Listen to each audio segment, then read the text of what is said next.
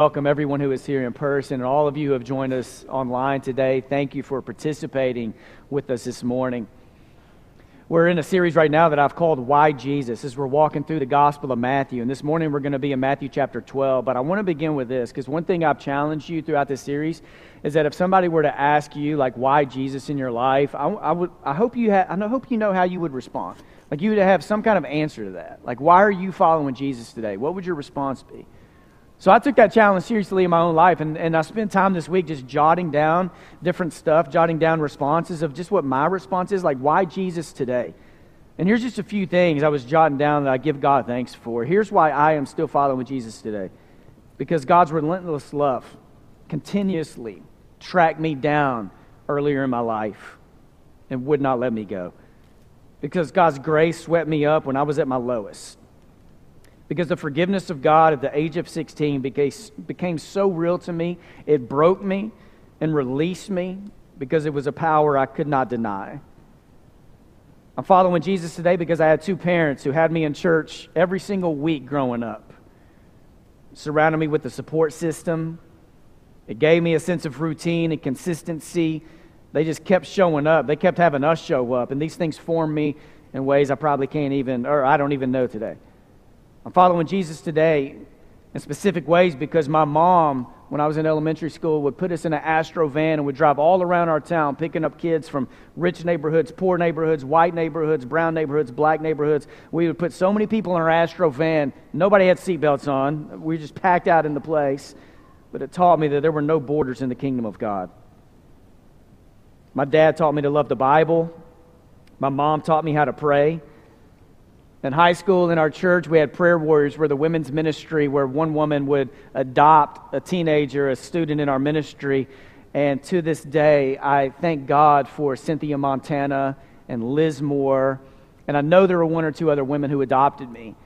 And, and, and, right now, like there are ways God answered those prayers that I probably don't even know. Strongholds that broke in my life because of the prayers those women prayed over me for a full year of, throughout high school.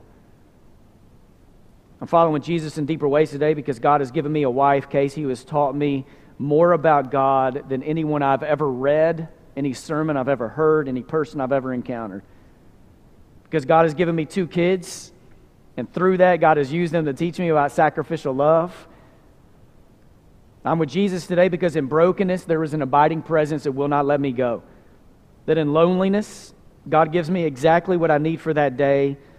And in heartache, God provides a medicine of grace that heals me back to adventurous life. And most of all, I'm with Jesus today because of the hope of the resurrection in the empty tomb, which opens my eyes to the story that will conquer every other story and every other narrative in this world. This is why I'm with Jesus. And I could come up with hundreds, I could come up with thousands of these. Like I could spend a full day, I could probably preach a full sermon where that's all I did. I just try to bear witness to the movement of Jesus in my own life. And this morning, you, could, you maybe you're able to come up with a list of dozens or hundreds.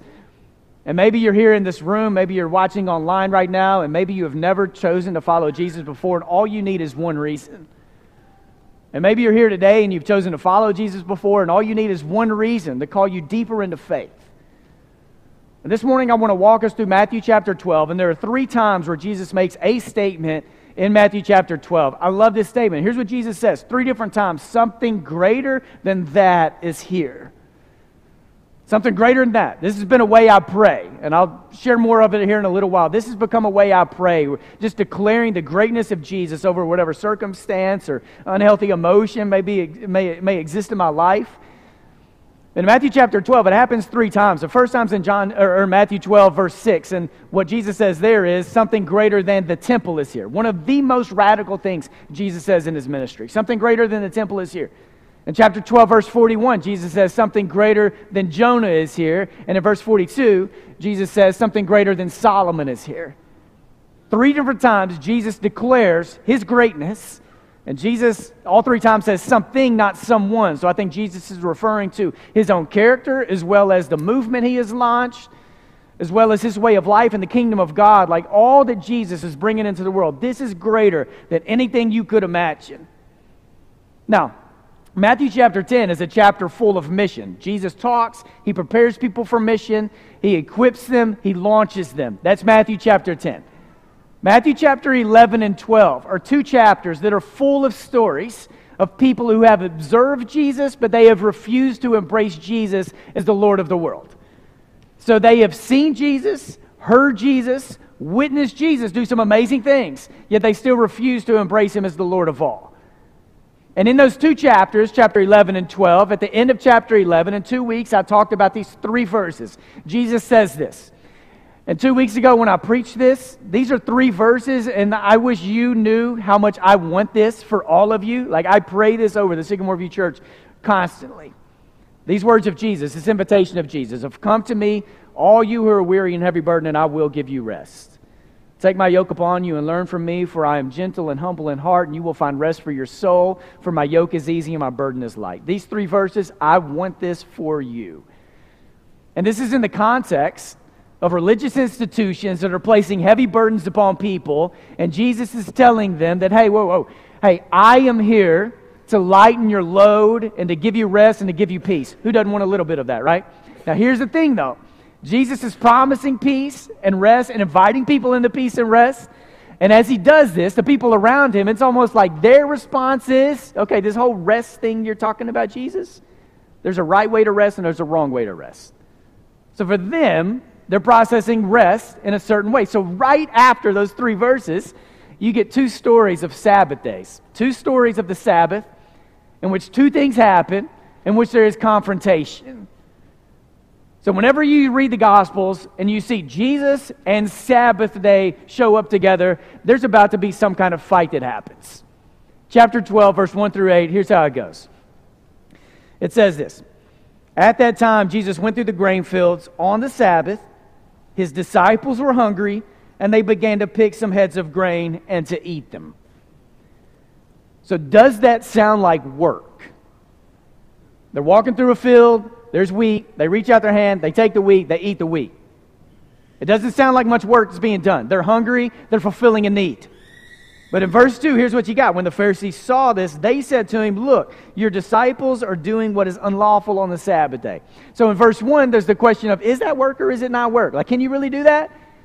And in verse 2, apparently, it's okay not to work, but it is okay to have a cynical heart that is skeptic and super judgy right? Which sounds a little weird, right? So they're calling out something they see the disciples doing. They are questioning this. In verse 3, it says this He answered, Haven't you read what David did when he and his companions were hungry? He entered the house of God, and he's, he and his companions ate the consecrated bread, which was not lawful for them to do, but only for the priests. Or haven't you read in the law that the priests on the Sabbath, or uh, priests on the Sabbath duty in the temple desecrate the Sabbath, and yet are innocent? I'll tell you that something greater than the temple is here. That's a bold claim. If you had known what these words mean, I desire mercy, not sacrifice, you would not have condemned the innocent, for the Son of Man is Lord of the Sabbath. This is all about interpretation. So, my brother, I have a younger brother, and more than my older sister or myself, my younger brother was the one who was always like confronting my parents, right? Confronting, sometimes aggressively, and it started at a young age. So the story's told when my brother was three. My sister and I were at school, and my mom told my brother to go take a nap. He hated naps, but she wanted him to take daily naps. So he went to the room. A few minutes later, he came out and he stood there in front of my mom, and he's like, Mom, I've been thinking in my room, and I want to obey the Bible. And my mom was like, Jonathan, I'm so proud of you. My, your dad and I, we want you to obey the Bible. And Jonathan said, and I've been thinking that, Mom, I, I really want to obey God. My mom was like so proud. She was like, I, There's nothing else your dad and I want for you than for you to obey the Bible and to obey God. And Jonathan said, Mom, I don't think anywhere in the Bible it says that kids have to take naps. right? and my mom, I know in her spirit, like she's probably laughing in her soul, right? But she was like, well, the Bible does say obey your parents, so get in that room and take a nap, right? like there are some things that aren't in the Bible that we treat as if they are in the Bible, and then there are things that are in the Bible commands that are in the Bible that you have to take them and think, okay, what is this going to mean for everyday life? And keeping the Sabbath was one of them. Like you can't read the Bible and not come away with how much Sabbath rest means to the heart of God. You can't read the creation story without seeing the importance of rest. You can't read the Exodus story without seeing the importance of rest. So people are commanded obey the Sabbath, keep the Sabbath, and do not work on it. But then the question is like, what, what is what's work and what's not work? So on a Sabbath day, if your kids are sick, can you work to help them? If there's a flood outside and water's coming into your house, can you work to keep the water out? So every week they're having to think, okay, what is work and what is not work? So what started as the people of God wanting to honor the heart of God by being obedient to God became a whole list of do's and don'ts. I mean, you'll find some, some uh, groups of the people of God, some Jews who had a whole list of 39 things that, that you could do work. These 39 things, you can do this work and still honor the heart of God on a Sabbath day. And then there are all these lists of things you couldn't do. The group called the Essenes, for them, if an animal fell into a pit on the Sabbath day, you could not get it out. Remember when Jesus, he spoke about this one time. He said, if an animal falls into a pit, who wouldn't get it, get it out? But there was a group who did that. If your animal, if a sheep or your dog fell into a pit, you have to leave it there until after the Sabbath day. Can you imagine how much an animal would be whining in a pit until Sabbath day was over? There were groups that would say that men cannot spit on the ground on the Sabbath day because if they did, their sandal may roll over it, and that would be that would be working the to- that would be working the ground. It would be toil. There are some groups that would say a woman could not look in a mirror on a Sabbath day because if she did, she may see a hair on her face and she may try to pluck it, which means she's working. Like there were a whole list of what is work and what is not work. And it may sound crazy, but it came from a place of people wanting to honor the heart of God, but then it developed into a whole list of do's and don'ts. And when anything becomes a commandment centered system, it can fail to value people it can become so much about the do's and don'ts to where kindness and mercy and love are gone. So this past week, I was driving my youngest to work, or to school, sixth grade. I got two middle schoolers now. So True is already at school. I was driving Noah, Noah to school.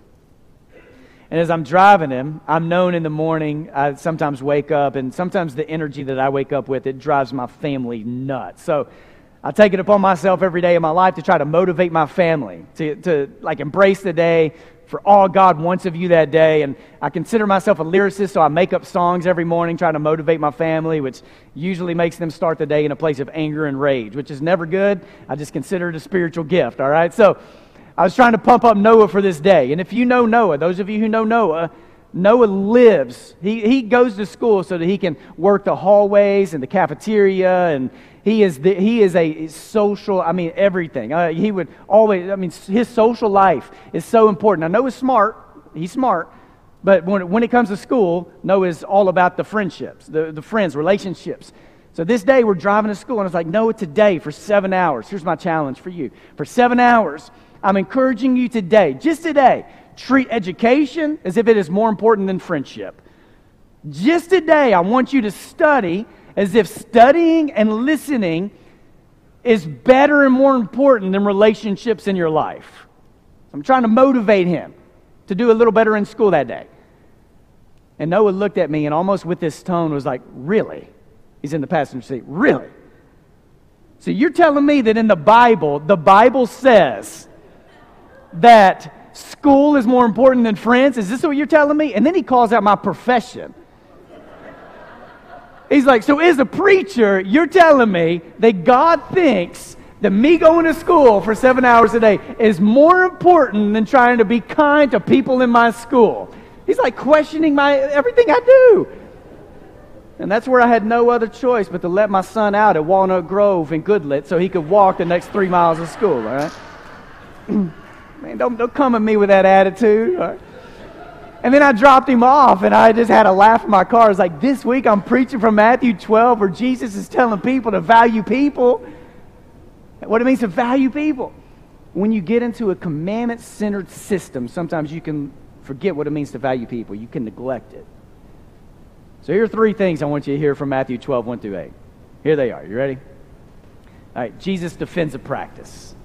And Jesus doesn't always do this. But this time, the Pharisees are questioning Jesus' disciples, and Jesus defends them, even by loosely interpreting two Old Testament stories, which is what Jesus does. But he defends the practice.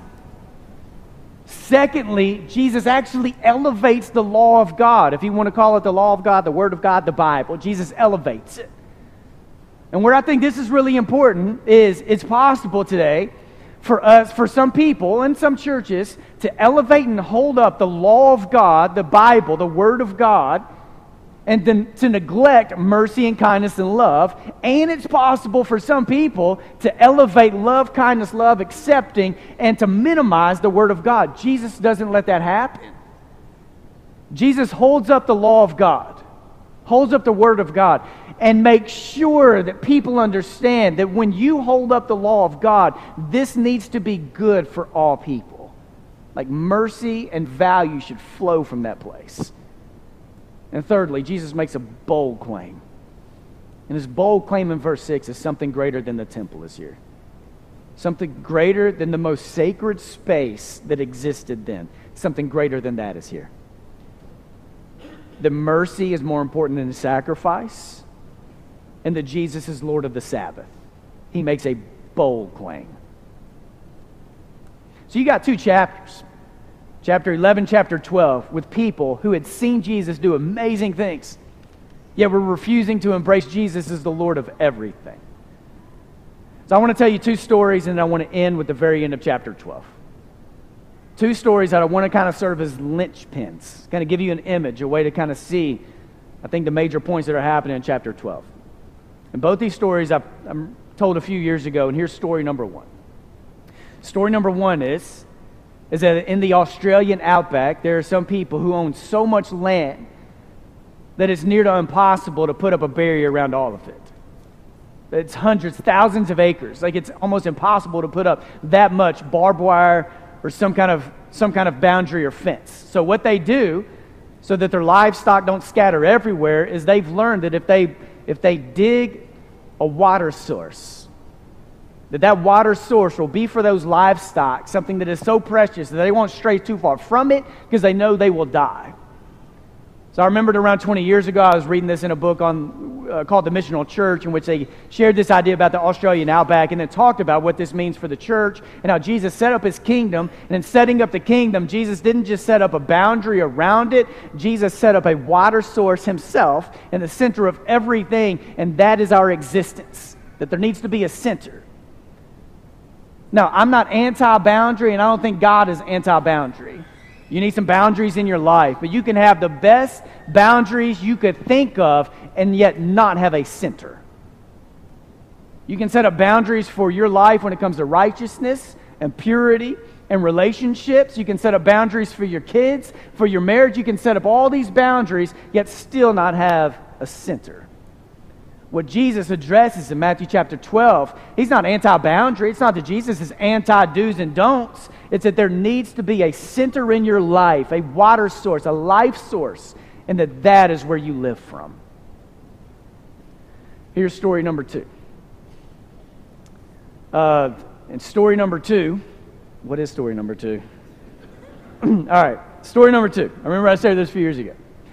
And I believe it's the Denver Zoo uh, where this happened. But there was a polar bear exhibit, and they were going to build a better polar bear exhibit one that was playful, one that gave the polar bear a lot more room to play. So, in doing this, they had to put the polar bear in a temporary exhibit while they built a much bigger, more playful one. Right? This is great.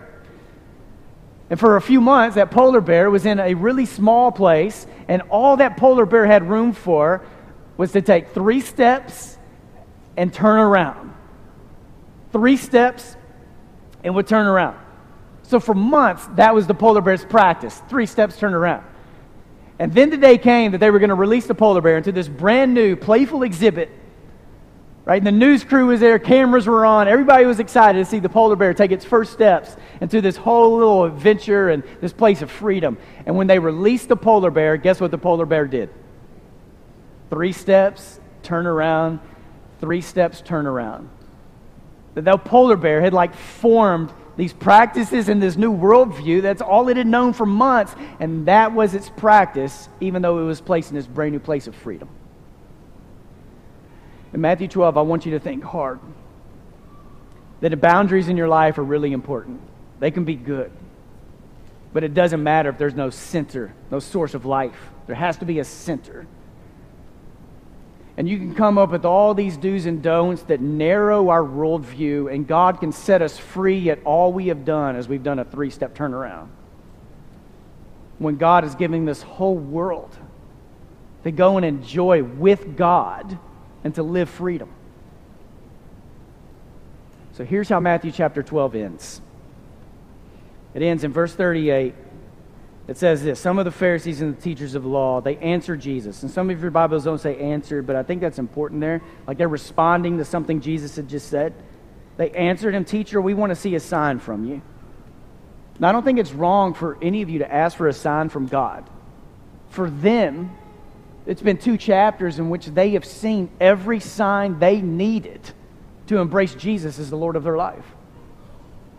Yet they're still asking for something more, another sign. And Jesus answered them, A wicked and adulterous generation asks for a sign, but none will be given it except the sign of the prophet Jonah. For as Jonah was three days and three nights in the belly of a huge fish, so the Son of Man will be three days and three nights in the heart of the earth. The men of Nineveh will stand up at the judgment with this generation and condemn it, for they repented at the preaching of Jonah, and now something greater than Jonah is here. And the queen of the south will rise at the judgment with this generation and condemn it, for she came from the ends of the earth to listen to Solomon's wisdom, and now something greater than Solomon is here. Like Jesus is talking to them as if to say, Look, here's Jonah and here's Solomon, two people. One was a, may not have been a great person, but was an effective preacher, was very persuasive. You read the book of Jonah, every single person Jonah preached to repented. 100% response rate. Solomon, one of the wisest people in the Bible. Right? People came from all over the world to listen to Solomon's wisdom. So Jesus throws these two people in front of them. Here's Jonah, here's Solomon, two men who were very persuasive, very effective in their ministry. And it's as if Jesus is saying, as persuasive as they were, if you see somebody step up and talk about the kingdom of God and heal the way I've healed and perform the miracles, like, is that not enough to persuade you? It's almost as if Jesus is saying, You're asking for another sign, but you're failing to see that I am the sign that God has given for you. Like, I'm it. I'm the sign you need. Not just all the things that come from me, it's me. It's not just the benefits of being close to me or having faith, it's having Jesus in your life. This is it. So, Matthew chapter 12 is trying to teach us about what it means to value people no matter what and to elevate the law of God and to live lives of freedom and to live from a centered place. So, today we're going to walk out of church here in a few minutes. We're going to walk out of this place. We're going to go and we're going to live our lives this week. And there's so much in front of us. And probably most of you are going to get in the car to drive either to a restaurant or drive home. And hopefully, when you drive, your face will be up and you're going to be looking out your car and as you do, every once in a while, you're going to look in that rearview mirror. It's kind of give you perspective, see what's around you. And every Sunday, we pause to look in a rearview mirror. And I know that when we take communion, it's more than just a rearview mirror, but it is reflecting on the past because it transforms our future. There is not a centering moment in the life of the church to me that is more valuable than when we take the bread and the cup. So I want to invite you, if you will, just hold the bread and the cup in your hand. Don't take it yet. If you're in person and you did not get the bread and the cup, there are tables out in the foyer. If you have them, I want you to just hold them. If you're online with us, if you have the bread and the cup, you may take it in your hand. If not, just stay in this moment with us for a few minutes. This is the greatest centering moment in our lives. To be reminded of the greatest event that has changed human history the death, burial, and the resurrection of Jesus. And as we center ourselves today, I've been doing this every week, I've been placing in front of you a truth of grace and a reach, a truth of just when we, what we have studied. What does it say about Jesus? A grace of just what, whatever it is we're looking at that day. So, Matthew chapter 12 is it today. Like, how does that call you closer to God and then to reach some kind of challenge. And here, here it is today. The truth is this. Right? Jesus is greater than you could ever imagine. And I don't mean that in some trite kind of way. I mean, Jesus is greater than you could ever imagine. Sometimes what's helpful for me in my prayer time is just to name circumstances I'm facing in my life and then declare the greatness of Jesus over them. To name circumstances and challenges and declare Jesus' greatness. The grace is this that Jesus' greatness is an invitation for you. Like Jesus invites you into his greatness. This is not just something you get to experience one day when you die. This is something we get to experience now. Jesus' is great, his greatness is an invitation for us to, to step into it, to participate in it. And the reaching the challenge is this that Jesus' greatness, the greatness of Jesus, it should motivate us in all of life. It's a motivator. It prepares us, it equips us. Tells, tells you you have what it takes this week to make a difference in this world for the sake of the kingdom of God. And nothing centers us and prepares it more than the bread and the cup. Jesus gave it all. And he's asking us to give this week. Will you bow your heads and close your eyes? Let's commit in this moment. Let's give thanks in this moment. I'm going to pray and I'm going to give us a, a minute or so of just silence as you take the bread and the cup. For God, uh, this morning, as we see things Jesus spoke to Pharisees and things Jesus spoke to the church, I pray that they will sink deep into our hearts and bear, bear great fruit this week. Jesus, in this moment, I don't know how you want to do it, how you're going to do it. I just pray for you to set some people free.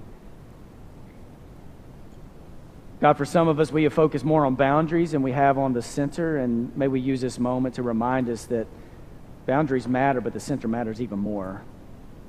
I pray that you will take that center and make it even deeper in us, God. Invite us into that place. And most of all, in this moment, the only reason we have a center, the only reason we are centered in you is because of what Jesus has done for us. So we give thanks in this moment for the bread, for the cup. We don't know where we'd be without it. So we take this with grateful hearts in the name of Jesus. Amen. Please take the bread and the cup.